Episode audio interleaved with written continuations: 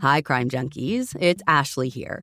And you all know how ready I am at any moment to drop down the rabbit holes of mysterious cases to look for answers. And there's actually one right now that I cannot stop spiraling about, with more rabbit holes than I can count. In this season of Counterclock, investigative journalist Delia D'Ambra begins investigating Doug Wag Jr.'s mysterious death after he was found struck on a strip of railroad tracks. But the more Delia has dug into this case, the stranger things have gotten. And you guys, there is truly so much going on. A string of mysterious deaths, a bank robbery gone wrong, conspiracy, corruption, and it may all be connected. You can binge all of Counterclock Season 6 right now in the Crime Junkie fan club, or you can listen to new episodes weekly wherever you get your podcasts. State Farm helps you win by helping you create an affordable price just for you. Talk to a State Farm agent today to learn how you can bundle and save with the personal price plan. Like a good neighbor, State Farm is there. Prices are based on rating plans that vary by state. Coverage options are selected by the customer. Availability, amount of discounts and savings, and eligibility vary by state. Sometimes it's challenging to connect with friends and family who aren't native English speakers. So learn their language with the most trusted language learning program, Rosetta Stone. Their efficient, immersive lessons are used and beloved by millions. The True Accent feature even provides feedback on your pronunciation. Learn on the go with convenient, flexible, and customizable lessons as short as 10 minutes. For a very limited time, our listeners can get Rosetta Stone's lifetime membership for 50% off. That's 50% off unlimited access to 25 language courses for the rest of your life. Redeem your 50% off at rosettastone.com slash crimejunkie. For years, I just dreaded going to the dentist. But at Advanced Dentistry, I don't have to. First and foremost, they want you to feel comfortable when you walk in. Like, you'll feel it. Whereas in the past, I might have gone into the dentist and thinking, I might feel some pain at some point. But with IV sedation, it can be something that you don't dread. If you've been avoiding the dentist because of fear, worry, or just not wanting to be judged, you're not alone. Visit nofeardentist.com to learn how IV sedation can change your life. Lizzie Borden took an axe, gave her mother 40 whacks. When she saw what she had done, she gave her father 41. Or, or did, did she? she?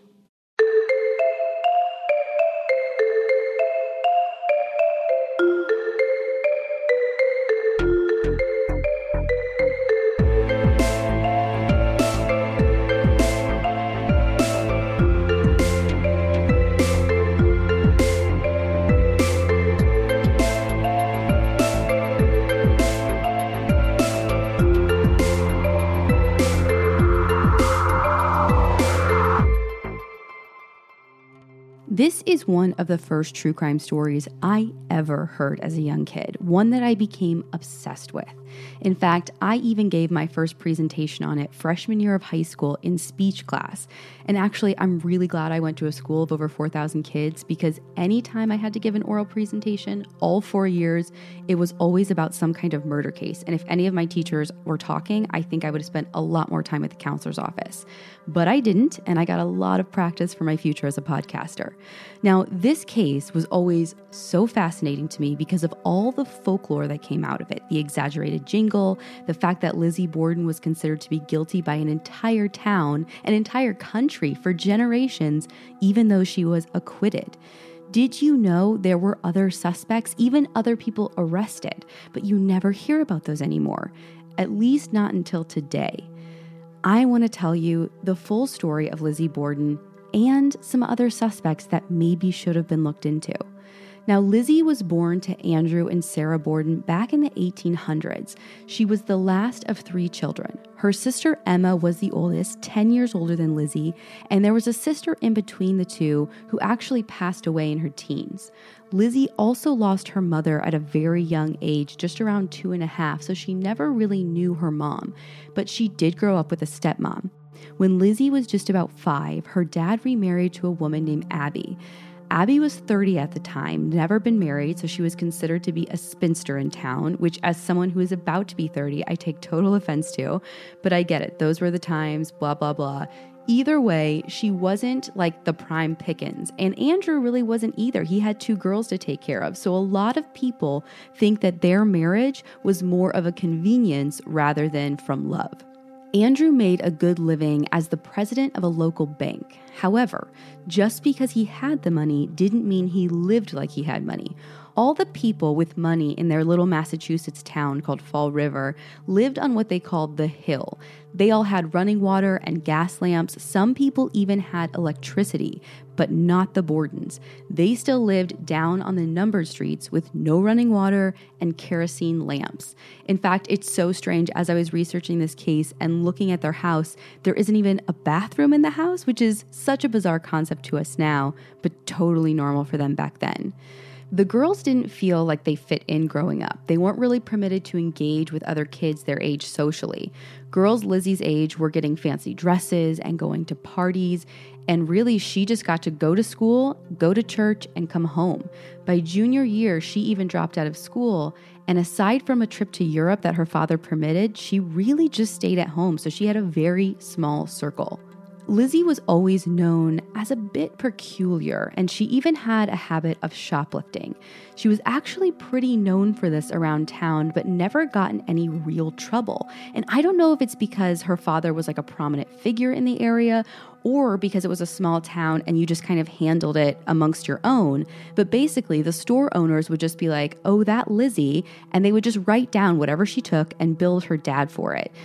As Lizzie grew up, not a whole lot changed. She didn't really date, she didn't really socialize a ton any more than she did as a young kid, and all of her activities were really based around the local church, which she was heavily involved with.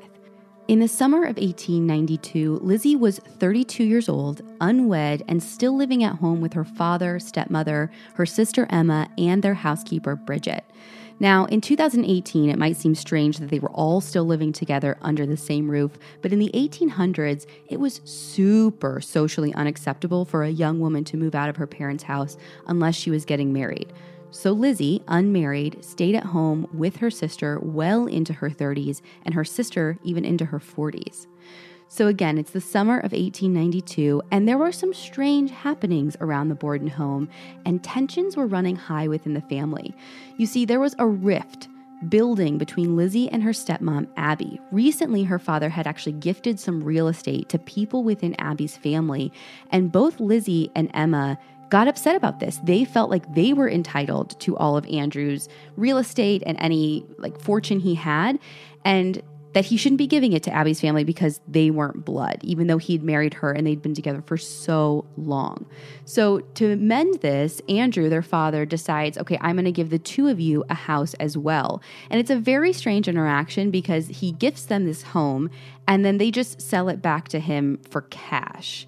But after this whole interaction, it still never really got resolved. And a relationship that was never super loving to begin with between Abby and Lizzie got even colder. And instead of referring to her as stepmother or mother, she would now only call her Mrs. Borden. Now, in this summer, something else happened to the family. They had experienced a break in in broad daylight. The only things that were taken were $50 and some jewelry from Mrs. Borden. But absolutely nothing else was disturbed, almost as if the person who came in knew exactly where to look. And police were notified of this break in, but just a few weeks after, Andrew called off the investigation. This to me is super strange because unless you know who broke into your house and you were going to like handle it internally, why wouldn't you want police to continue to look for this person and try to get back your stuff? And he might have been doing that, handling it internally himself, because after this incident, Andrew started locking all of the rooms in the home every bedroom, every closet, the sitting room. And he had this one master key that he would kind of carry around with him or leave on the dining table. So it's not like he thought someone was going to come in and take the key. It's almost like it was a message to someone within the family or someone within the home, like, I know what you did. And if you do it again, you're going to have to come through me first. But as far as we know, there were no other incidents of theft in their home. And again, he totally called off the investigation and never pushed forward to find out if there was a threat to their family or if there was somebody really after their things. The murders, which now live in infamy, happened on the 4th of August. Before we go to that day, I need to tell you one more strange thing because it might play into one theory about what could have happened. In the first days of August, just days before Andrew and Abby would be murdered, the family got very sick. Abby told her friend that she thought maybe the baker's bread had been poisoned. And Lizzie, this very night before her family was murdered, actually was talking to a friend and basically said, You know, I think my dad has these enemies and I think they're poisoning our milk. And I'm even so afraid of these enemies that I think they're going to come burn our house down or do something bad. And I've hardly been sleeping because I have to sleep with one eye open. During this time that the family was sick, and just the day before the murder, the Bordens actually had a visitor. Lizzie's uncle John was in town and staying with them in their guest room. Now, this was Andrew Borden's brother in law. It was by marriage, so it was from his first wife, Sarah, who had passed away. From everything I can tell, John didn't appear to be sick in any way like the rest of the Bordens, so we have to believe that whatever they had come down with, whether it was a virus or a flu or actually being poisoned, was happening before John arrived. Now, this takes us to the fateful day, and I need to quickly explain the layout of the Borden house to you. In the front of the house, near the living room, there's a staircase that takes you to the second floor. If you walk up the staircase to that second floor, straight ahead of you, you would see the guest room. And to the right of you would be a door leading to Lizzie's room. Those are the only two doors you can enter from this side of the hallway. Coming from this way, in order to get to Emma's room, you would actually have to enter Lizzie's room, and then there was a door on the left that would normally look like a closet, but was actually Emma's room. There was another door in Lizzie's room to the right that actually led to her parents' room. But her parents had their own access to the first floor through the back of the house. There was a stairwell from the kitchen that led directly to their room. And a couple of interesting things I want to point out about this layout of the house. First is that Emma's room off of Lizzie's was like half the size. Like I said, it would be like a walk in closet to Lizzie's really big room. And I know someone had to get the smaller room, but as an older sister, I would have so called dibs. And it's just something that stuck out to me that I thought was really bizarre. Like, why did Lizzie get this? Did she demand it? Was there a reason? Or did Emma just not need the space? The second thing worth noting is that the door between Lizzie's room and her parents' room was nailed shut. And I haven't been able to find an explanation of this. Was this just something custom of the time because it would be super weird and inappropriate to have access to your parents' room? Or were they wanting this extra layer of protection between them and a daughter that they might have suspected of violence? To be clear, there were never any reports of Lizzie being a violent person or her family being fearful of her. In fact, it was quite the opposite. Everyone said they could never imagine her harming anyone. At least that's what people would say until the day that her parents were murdered. On that morning, breakfast was made for the family to eat together. Now, Emma is away at a party, so she didn't eat with the family, and Lizzie just chose not to eat with them. And this was kind of a usual thing. She never really ate with the family. Some speculate it was because of her bad relationship with Abby, but the truth is, we really don't know. So Andrew, Abby, and John all eat breakfast together, and then John leaves to visit some other relatives on the other side of town. He'll later say that he was going to visit actually someone that was sick. And then Andrew leaves the house to go to the bank to tend to some work. Abby tells their housekeeper that she would like her to wash the windows while she makes up the guest room from John's stay. During this time, Lizzie stayed home and was moving between the barn and the house doing random little tasks. Tasks that have changed depending on when or whom she was telling the story to. The housekeeper is still at home also, cleaning the windows and doing her chores like Mrs. Borden had instructed her. Andrew arrives back home at 10:45 in the morning and at first, he tries to get in through the side door, the door that he always uses to get into the house. But on this day, it was locked. So he goes around to the front door, and the front door is locked too. So he pulls out his key, puts it in, and nothing. It's not turning, it's not working. It seems that other locks had been bolted shut, and he cannot get into his own home. Now, their housekeeper, Bridget, hears Andrew knocking, trying to get in, so she comes to open the door for him. And she remembers hearing Lizzie laughing from the top of the staircase landing, near where her room would have been and where the guest room would have been. When he comes in, Bridget and Andrew don't exchange any words, but then Lizzie comes in, and Andrew and Lizzie have a chat about the mail. And when he asks her where Abby is, she tells him that Abby received some kind of note about a sick friend and she wanted to go visit them. And he asks what sick friend, but Lizzie says she didn't know and she didn't know who had actually sent the note. Lizzie leaves the room and Andrew takes off his coat and sits on the couch in the front room, presumably for a nap. After Bridget hears this interaction, she goes back to finishing the windows and then lays down for a nap herself. Shortly after she lays down, just three or four minutes by her own account, she hears the town bell and knows that it's 11 o'clock. Just then, she hears a scream. It's such a nice perk to have the flexibility to work in all sorts of places. But working on the go seamlessly requires a strong network, which is why you should check out T Mobile. They're America's largest and fastest 5G network.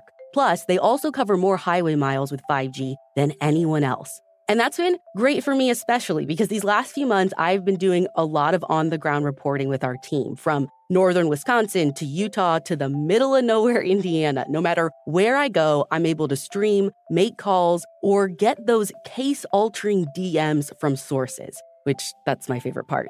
With T Mobile, you'll be covered in more places with the 5G speed you need for your life on the go. Find out more at tmobile.com slash network today. Coverage not available in some areas. Fastest based on median overall combined 5G speeds according to analysis by Ookla of Speedtest Intelligence Data Q3 2023. See 5G device coverage and access details at tmobile.com.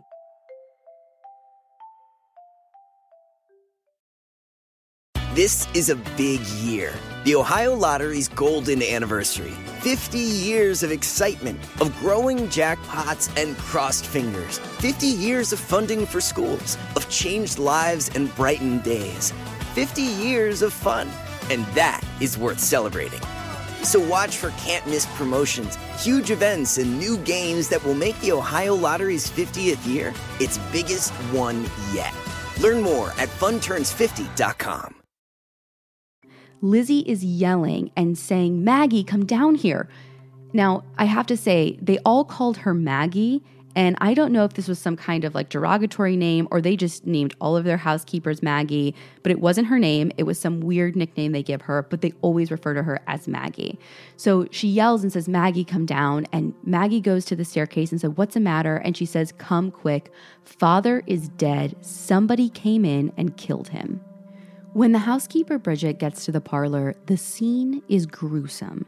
Andrew is laying on the living room couch, slouched over on his right side, with his face having been so badly chopped up with a hatchet that there were no facial features, just a hole where his face had once been.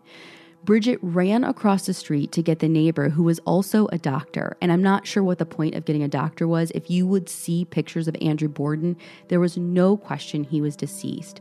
But when she gets back, Bridget was so confused. She asked Lizzie, like, where were you when this happened? I know I locked all the doors, I latched all the screens.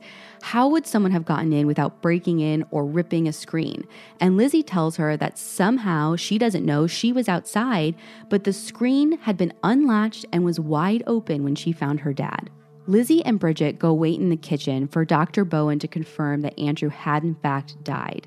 When he does, Bridget says something to the effect of, like, gosh, I wish I knew where Mrs. Borden was so I could go find her and tell her what's happening. And Lizzie says, Well, I'm sure I heard something upstairs. I think she's home now. Why don't you go look for her? And in so many words, she's like, Oh, hell no, I am not going up the stairs alone when some crazy axe murderer is roaming around. And like, fair, I wouldn't go up either. But this behavior from Lizzie stands out to me. It seems like in a lot of the cases that we talk about, the person involved doesn't want to be the one to actually find the crime scene. They want it to be someone else. But if that's the case, if that's the psychology going on here, why was Lizzie okay being the one finding her father? It really can cut both ways. Now, there was another neighbor who had come over at this time, Mrs. Churchill, and she offered to go upstairs with Bridget. Now, they first went to the Borden's room to get sheets to cover Mr. Borden's body. And when they went there, the room right above the kitchen where supposedly Lizzie heard something, there was no Mrs. Borden. So they decide to check the rest of the upstairs. They want to go around to the front of the house, ascend those stairs, and see if anyone is in the guest room or in Lizzie's room or in Emma's room. And as soon as they ascend the stairs, they see her, Abby Borden, laying face down in the guest room between the dresser and the bed. She, like Andrew, had been bludgeoned to death with a hatchet. Now, neither woman went in the room. They immediately ran downstairs and waited for the police to arrive. Police were called at 11:15 and arrived shortly after. And what they find is somewhat surprising. It didn't appear as if there was a mad intruder who went on a rampage in the home. Abby appeared to have been killed an hour and a half to two hours before Andrew was killed, meaning that the killer stayed in the home and laid in wait for Andrew without going after Bridget, without going after Lizzie, and nothing in the home was taken. This appeared to be a very personal attack because Abby had been struck 18 times and Andrew had been struck 10 to 11. Despite the jingle that would surface later about them being hit 40 to 41 times, it was actually 18 for Abby and 10 to 11 for Andrew. Now, the first person to be arrested in this case wasn't Lizzie. She wasn't even a suspect on day one, in fact. The first person they arrested was an immigrant man who lived in town. And there was really nothing pointing to this man, but I have to believe that their thinking at the time was surely something so gruesome had to have come from outside our community. It was small minded thinking that I'm sad to say still persists centuries later. It didn't take long, though, for this immigrant man to be released and for the police to be forced to look at other suspects. Suspects close to the Bordens, because after all, it seemed that it was very personal. It would only be a few more days before Lizzie came into investigators' sights. A pharmacist came forward and said that just the day before the murders, Lizzie tried to buy some poison from them, but they wouldn't sell it to her. This, combined with the fact that the entire family had been sick for days, led investigators to wonder if maybe Lizzie had been poisoning the family all along. And when she couldn't get access to more, or when the poison just wasn't working fast enough, she considered a swifter method of execution. Now, when they confronted Lizzie with this, she said that she was buying the acid to clean some of her capes, nothing more. But this wasn't the only suspicious behavior of hers in the days leading up to and after the murder. Lizzie was seen burning a dress in the days following her parents' murder, and she admitted to this, saying that it was a dress that had been stained with paint, and her sister has always backed up this story. But it's a very strange incident that I don't think anyone could really look past. If this had taken place today, I don't even think that this would be an issue because the dress that she was burning, she probably would have never gotten a chance to burn because they would have found it during the initial search of the house and they would have known right away was it blood or was it paint? Maybe case closed, we wouldn't be talking about it hundreds of years later. But Back in 1892, it was deemed improper to go through a woman's things. So when they did the initial search of the house after the murders, they didn't go through Lizzie's room to find a dress covered in blood or paint, and they didn't search her person to see if she maybe put a clean dress over one that was already bloodied to cover the stains.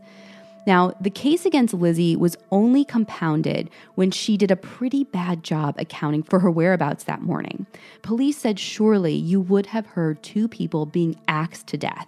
But I actually disagree with this. Bridget, the housekeeper, was around the home too, and she doesn't claim to hear anything. Now, granted, sometimes she was outside, but Lizzie says that sometimes she was in the barn. Neither one of them heard anything, but even more, even if they had been in the home, I don't think there would have been screaming for anyone to hear. Abby was hit first on the side of her face, almost like she was turning around to see who was in the room, and then she was surprised by that first blow. And that first blow knocked her down, and the rest were to the back of her head. She didn't even have a chance to scream or to make a noise. Likewise, Andrew was presumed napping when the first blow came to him, killing him instantly. There wouldn't have been much to hear. Whether there was sound or not, Lizzie's excuse for not hearing the thump of Abby's body or any kind of commotion was because she said she was outside in the barn, up in the storage loft, looking for fishing sinkers. However, even this story falls apart because when the police go and check that loft, police say there were no footprints in the sawdust up there, and it appeared as if the entire area had been undisturbed for some time. All of this is what led to the mayor pulling Lizzie aside at her parents' funeral and telling her that she was the prime suspect and they would be calling an inquest to see if they could bring charges against her for the murder of her parents. Now, Lizzie is officially arrested on the 11th, just one week after the murders, and she's transferred to another town to await trial since Fall River didn't have any kind of prison or housing for women. And this is kind of a good social indicator to like set up her trial. In those days, women did not commit heinous crimes like this, and surely not well to do church going women. They don't even have a place to house these people. So it's like incomprehensible for them for someone like her to commit a crime like this. Now, she had to wait almost a year in prison before her trial began on June 5th, 1893. When she did finally get there, though, she had the dream team before the dream team was even a thing. One of her three lawyers was a former governor who had actually appointed the judge on her trial. And her lawyers went to work and actually got a lot of stuff in her case deemed inadmissible. But there were two key points that the prosecution was not allowed to bring in because of her lawyer's work. Now, the first, remember how I told you that Lizzie said that she was in the barn looking for some kind of fishing stuff when the murders happened? Well, she also had told another person that she was doing something else in another part of the barn or the house. And the prosecution wanted to use this to point to this as proof of her lying, saying she's telling everyone different stories about her alibis. But she had been given morphine as a sedative after everything had happened, but before talking to police. So her lawyers say you can't listen to anything she said. And because she was on drugs at the time, none of it can be taken as proof or as testimony. So all of that gets thrown out. The second important thing is they also got the entire testimony from that pharmacist about Lizzie trying to buy poison the day before the murder thrown out because get this, it was ruled that the means of killing were two different poison versus axing somebody. And because they didn't occur on the same day, they said it was totally irrelevant. Both of those points seem bananas to me because if you're going to kill somebody just because you're trying a new method on the next day, doesn't mean you didn't do it. But her lawyers were earning their money. And so that entire thing got thrown out. So, really, what the DA had was all circumstantial stuff to go on. They basically said she had motive. She wanted his money. She was tired of living like a poor person when they had money to spend. She wanted to spend the money. And they said that she hated her stepmom. They also said she had opportunity. She was the only one in the house at the time. Now, they're saying that Bridget was technically outside the house, but they're saying that she was home. She admits to being home when this happened. It's unlikely that a random person would have come in and not taken anything. And according to them, there were no other obvious suspects. But don't worry, we'll get back to that later. During the opening statements, Lizzie ended up fainting in the court. Now, either she really did or she could have been putting on a little bit of a show because one of the things the prosecutor pointed to in his remarks was that Lizzie didn't even faint or become weary when she found her parents dead. So, surely, he said, this is a sign of her guilt because any woman would. So, was she really overwhelmed by the gravity of it all, or was she giving them exactly what they wanted to see? Hear that? It's the sound of someone whacking the ground with a rake. Specifically, they're beating around the bush which we've done enough of in this ad too, so let's get right to it. The new Moneymaker scratch off from the Ohio Lottery doesn't beat around the bush. Money Maker. Play the game and you could win money up to $2 million. With more than 88 million in prizes ranging from 50 to $500, Moneymaker cuts right to the cash. Lottery players are subject to Ohio laws and commission regulations. Play responsibly. As the trial proceeded, we learn more of what the DA has. They also found a hatchet in the house missing its wooden handle, and ashes had been thrown on it, police believe, in an attempt to make it look dirty, old, and unused. In an unusual move for the time, they actually exhumed the bodies of Andrew and Abby, boiled off their skin, and tried to make comparisons between the hatchet that they found and their wounds. I mean, the theatrics in this courtroom were seriously epic for the time, and I think it's part of the reason why this case has lived on for so long. And even though they kind of fit the wounds, the wounds were really so large, so gaping, that you couldn't make any real conclusions. Now, when they do all of these theatrics, when they bring out the skulls of her parents with their flesh boiled off, Lizzie faints again. And again, she could be faking it, but also your parents' skulls with their flesh boiled off seems like kind of a legit reason to lose it. Now, much of the trial transcripts are actually available online, but there are a couple of things that I want to point out that I found really interesting. When Bridget is on the stand, there's a big deal made about what Lizzie was wearing the day of the murders. And it's a little hard to follow because Lizzie's lawyers keep objecting like crazy. But I think the point the prosecution tries to make is that Lizzie wasn't wearing her normal day dress. Remember, this is the 1800s. You had like three dresses your everyday dress, maybe your backup dress, and a fancy dress. So I think what they were trying to point out is that for some reason, on this day, Lizzie isn't wearing the clothes she normally did day to day. The insinuation being that Lizzie couldn't wear her dress that she normally wore because it was likely covered in blood. And then they think that that's the dress that she later burned. Another point that the prosecution brings up, and honestly, it's the point that probably sticks with me the most. Even though Lizzie's looking real shady at this point, a lot of this I can get past. But this next thing, this thing is a sticking point for me. When Emma is on the stand, Lizzie's sister, who's still 100% standing by her and saying there's no way she did this, she is asked about the note Abby Borden supposedly got that morning. We now know that Abby was likely killed around 9 or 9:30. If you remember from the beginning of the story, when Andrew gets home, Bridget overhears Andrew and Lizzie talking, and when Andrew asks Lizzie where Abby was, she tells him that she had gotten a note about a sick friend and had gone to visit. Now, Lizzie stuck by this story and asserts that this note came, but Abby must have been killed before she got the chance to go. So when Emma is on the stand, they grill her hard about this note, asking her, okay, if Lizzie wasn't just flat out lying because she knew her stepmom was already dead in the bedroom upstairs, where is this note? Who wrote this note? Who delivered the note? Give us anything.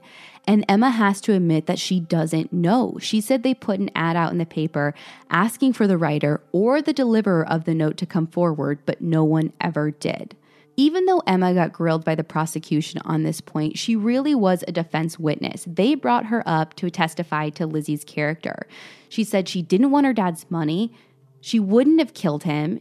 It's true that she didn't like her stepmom, but not enough to kill her. And if the reason for killing them was hating her stepmom, why on earth would she kill her dad too? And Emma wasn't the only one to say these things. The defense had a long line of character witnesses for Lizzie, all portraying her as a sweet Christian Sunday school teacher. And you guys, it worked. It took just 90 minutes for the jury to deliberate. And despite the prosecution's case, and that note, that note I just cannot stop thinking about, they found her not guilty. Upon hearing the verdict, Lizzie laid her head on the railing in front of her and just wept. Now, just because the court found her not guilty didn't mean her town did. With the exception of a few close family members and friends, she was basically ostracized, but she refused to leave Fall River. After inheriting her father's money, she finally bought that nice house on the hill where her and her sister lived for a long time together. Until they eventually had a falling out. And no one knows what it was about exactly. But by the end of their lives, Emma and Lizzie refused to speak, and it seemed that Emma was more the one mad at Lizzie, saying she would never set foot into their house again until Lizzie left. But even when she hated her, even saying all this, she still stood by her and said her sister was innocent of the murders. Like in all of the cases we see today, if police and prosecution lose, they don't go back and reinvestigate just because the jury said that they got the wrong person. They say, well, we did our job, the jurors got it wrong, so we're calling it closed. They never investigated any other suspect, but over the next century, many people would put forward suspects of their own. The first being Uncle John. Now, he had told police that he was visiting a sick relative down the road from the Bordens at the time of the double murder. Now, he also had mentioned once that he was with the town doctor. But that's the same town doctor that was at the Borden home looking over the bodies. So it doesn't totally add up. Uncle John also had a failing business, which apparently he and Andrew had argued about the night before. I don't know if he was asking for money or if Andrew had some stake in his business, but they had a big fight about the business in general. There are two main authors who put this theory forward about Uncle John being the killer Beverly Falstad and Rich Little. They say it was likely an act of rage. And they theorize that while Abby was cleaning up his guest room, maybe she said something kind of snarky to him. Apparently, that was kind of in her personality. And then he attacked her. Then he left the house to create an alibi and came back with the intention of killing Andrew because, in his mind, he knew that if Andrew came home and found his wife dead, he would know that John did it. He wouldn't put place blame on any of his kids. Like Lizzie, John had a couple of changing stories about his alibi when he returned home. Along with his changing alibi, this author has some kind of wild theories that go along with this. He basically thinks that John and Bridget, the housekeeper, might have been having an affair. And he thinks Bridget knew that he committed the crimes because she was wandering around the house. She was cleaning the windows. And this, to them and people who believe this theory, is why maybe Bridget stood by Lizzie for so long. Because there was a lot of circumstantial evidence against Lizzie. She was burning the dress, she may or may not have been there. As far as Bridget knows, Bridget locked all of the doors and Lizzie was the only one home, but she was adamant Lizzie didn't do it. Was she adamant that Lizzie didn't do it because she knew who really did, but he was her lover and she didn't want to give him up?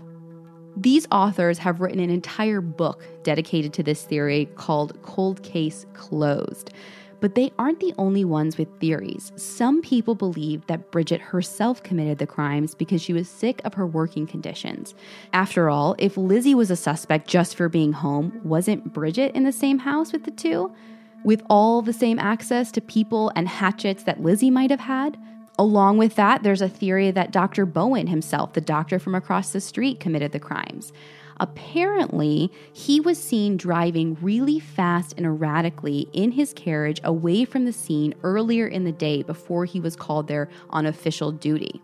Yet another person posed that Andrew had an illegitimate son named Billy. Now, Billy, according to these theories, has some kind of mental issues. And what they say is that he had come and killed Andrew because Andrew was talking about putting him out of his will and he wanted to get to him before, or maybe just his mental issues played into this. And in this theory, Lizzie supposedly knows that he killed them and was actually covering for him. Some people say Emma did it and she wasn't really at a house party. Some say that Emma and Lizzie planned it together. And there are people who say, no, we do believe it was a stranger who came into the house, maybe even the same one who stole money for them months earlier. There's no evidence that any of these people did it or that any of these theories are true. But then again, there's no real evidence that Lizzie did it either. And after all, she was acquitted. I'm not sure who the real killer is but I am sure that there wasn't enough investigating into these other suspects, or we might have more answers today. And I always want you crime junkies to be asking questions about cases you think you know. People think the new fresh fragrances from Glade are fresher than fresh, like creator Kate. This Glade Orchid Neroli candle is so fresh. It's like fresh as watching a sunrise in Santorini. Yeah, I'm gonna need more of those. Explore the new Glade Fresh collection today. Lizzie ended up dying at age 67, and her sister Emma passed away just a couple of days following her. When Lizzie died, she left most of her father's fortune to an animal rescue because she was all about saving the puppets. So I can get behind that no matter who she was in life.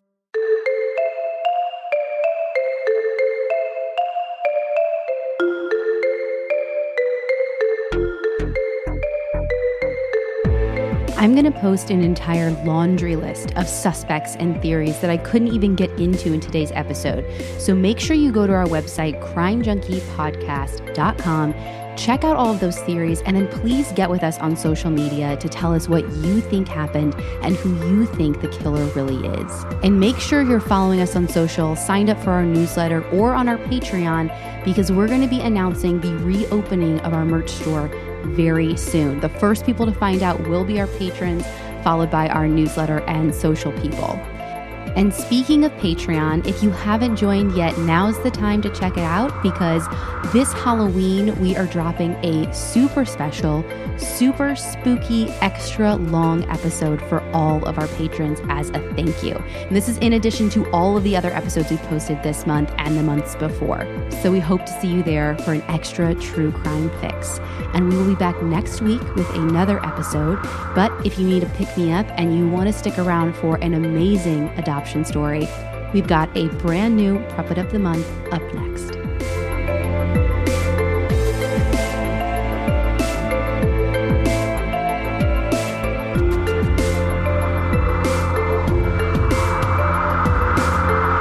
This week's episode of Crime Junkie was written and hosted by me.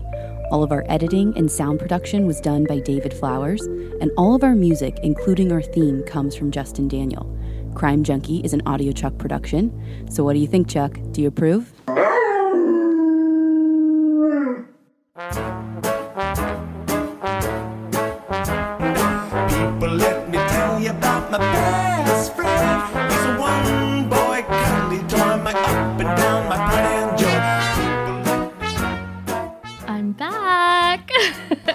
I know. I couldn't be left alone with Puppet of the Month. I had to pull you out of retirement specifically for this segment.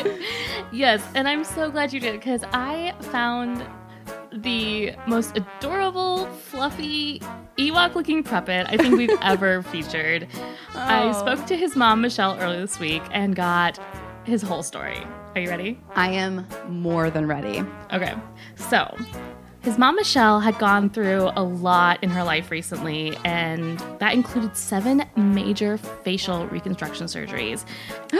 right.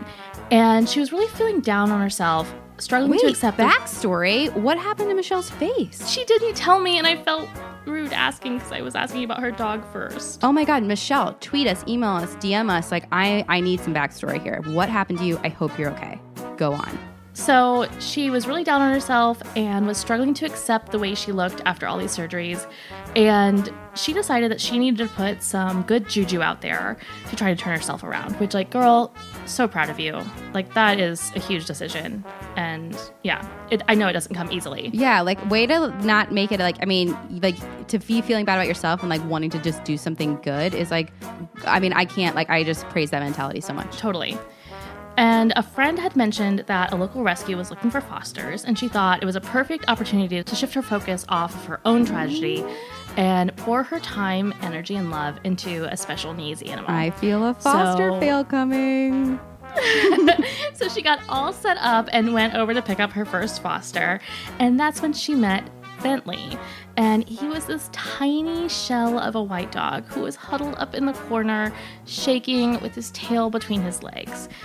Oh.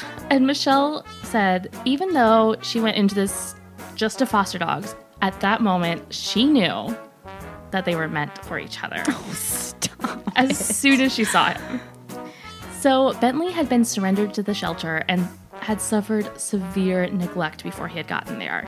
He had infections in both his eyes and his ears, and his fur was so matted that he had to be shaved. And the rescue had said that he didn't really interact with any of the dogs or even any of the volunteers, and mostly he just stood in the corner, frozen. He was not adjusting well to the environment. And Ashley, I chose this Pruppet specifically for you because you and Michelle have something in common. I was gonna ask if it was our birthday, but then you would say we all three have something in common. Right, so it's not our birthday. It's- Um, okay, what is it? But you both love changing the lyrics to songs to sing about your dog. oh my god, she does it too. Yes, and like immediately. So Michelle said that on her drive home with Bentley, she sang a song about Bentley, which she changed to Benny at this point, Yeah. to the tune of All About That Bass, which I'm not super familiar with, so I'm gonna try to sing it. Oh my god, I'm gonna love this so much. And it's not like the, the chorus either, so like I'm really rusty. So I apologize if I completely butcher this. Meghan Trainor, Oh this is I'm so not like my thing. This is Ashley's. I'm bringing Benny back. Go go tell them other Shih Tzus that. I would also like to point out that it works perfectly with "Sexy Back" from Justin Timberlake, which I know much better. No, no, no, no, no, no. I love this. I'm bringing Benny back. Oh yes, yes, ma'am. So, Michelle worked with Bentley for about a month when a family came forward who was interested in adopting him. And No. Michelle was heartbroken, but reminded herself that this is what she signed up for. And then the adoption fell through. Well, good. I thought when you said she saw him and knew they were meant to be together that she just like filled out the adoption paperwork. I didn't know we were still like hanging on a thread here. yeah, so we were still planning on like this is short term. Oh, but as No, soon as honey. the As no, as soon as she started singing Meghan Trainor to her dog, it was over. Okay, so as soon as she heard that the adoption fell through, she signed the papers. yes, thank you, thank you. You should have signed it right after I'm bringing Benny back. Like, But here's the problem the name Bentley and Benny just wasn't working. He wasn't responding to it at all. yeah, I don't blame him. I'm not into it either. What's his name now? so Michelle tried a couple of other names and nothing stuck until one day she's on the phone with a friend and shouted Leroy Jenkins, which I feel super old because I had to Google this. Do you know the reference, Ashley? Yeah, it's like a video game, right? Where this guy's like running around and he like just yells Leroy Jenkins and like kills everybody after or after they like get all the way to the end of this game. kind of. So again, I did a Google and there's like a Wikipedia on it. Um, and basically, yeah, like a bunch of guys are like planning a campaign in like World of Warcraft. And supposedly this other their friend who might be Leroy Jenkins, I'm not really sure, was away getting food while they were planning like this attack. And when he gets back, he just like bursts in instead of following their attack plan and yells Leroy Jenkins. and they're like taping it so you can watch it on YouTube or something. Again, I'm super old. Um, and so it's like a, a meme. And so she shouted this on the phone with her friend, like just kind of randomly, which she said she's wants to do. And the Pruppet came running. Oh my god, stop it. Oh my god, he just ran in. and so I asked He's like, my name. How'd you know Right, my name? So I asked Michelle what Leroy absolutely loves, and she said that she got him this Lammy toy, which is just a little cushy Lammy, and um, she actually stockpiled them because she knew like dogs go through a lot of toys. If this is his favorite, I want to have backups. Until he found the stash. Oh my god, stop it. Yeah, so I actually in the pictures that I sent you, there's a picture of him holding Lammy, and it's like still on the cardboard that you buy like dog toys on. Wait, let me go through these pictures because there's a lot of them. And I, oh my God, he's got this like tiny, round, white, fluffy head. Oh yeah, there is the sheep. Found it. Found it. Yeah, so he found the Lammy stash and now he has five of them. And Oh. every night. Oh my God, there's a picture of him like sleeping in a pile of lammies. Yeah, so every night he takes them one by one to Michelle's bed and buries them in the blankets. And then every morning, the great Lammy migration happens and he takes them oh all back to the couch. oh my God, I love this little guy. And Michelle also said that she recently took him to the beach and it was the happiest she's ever seen another soul. And Ashley, describe the picture oh of Leroy on the beach for me.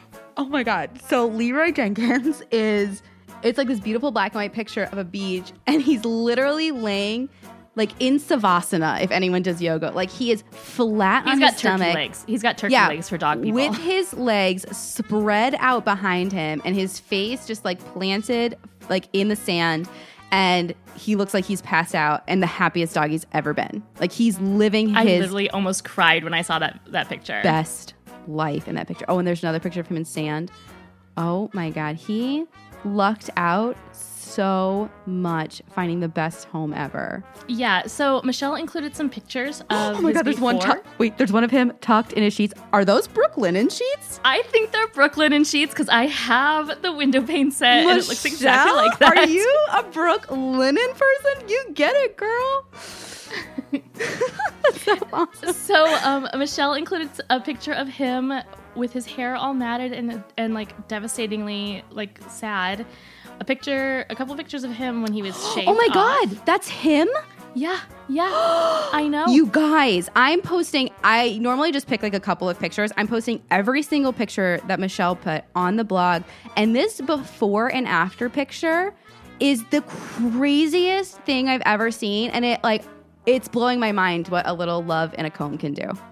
Truly, truly. I think Patrick Hines is known to say, put a comb through Run your a, hair. run a comb through your hair. yeah. and like that has happened for Leroy a million times over. Oh, I am so happy for you, Michelle. You guys, you literally found your soulmate. I mean, I think everyone, when they get a dog, they, you find your soulmate in your dog. Oh, definitely. And Michelle said that she knows that she rescued Leroy and taught him how to be a dog again.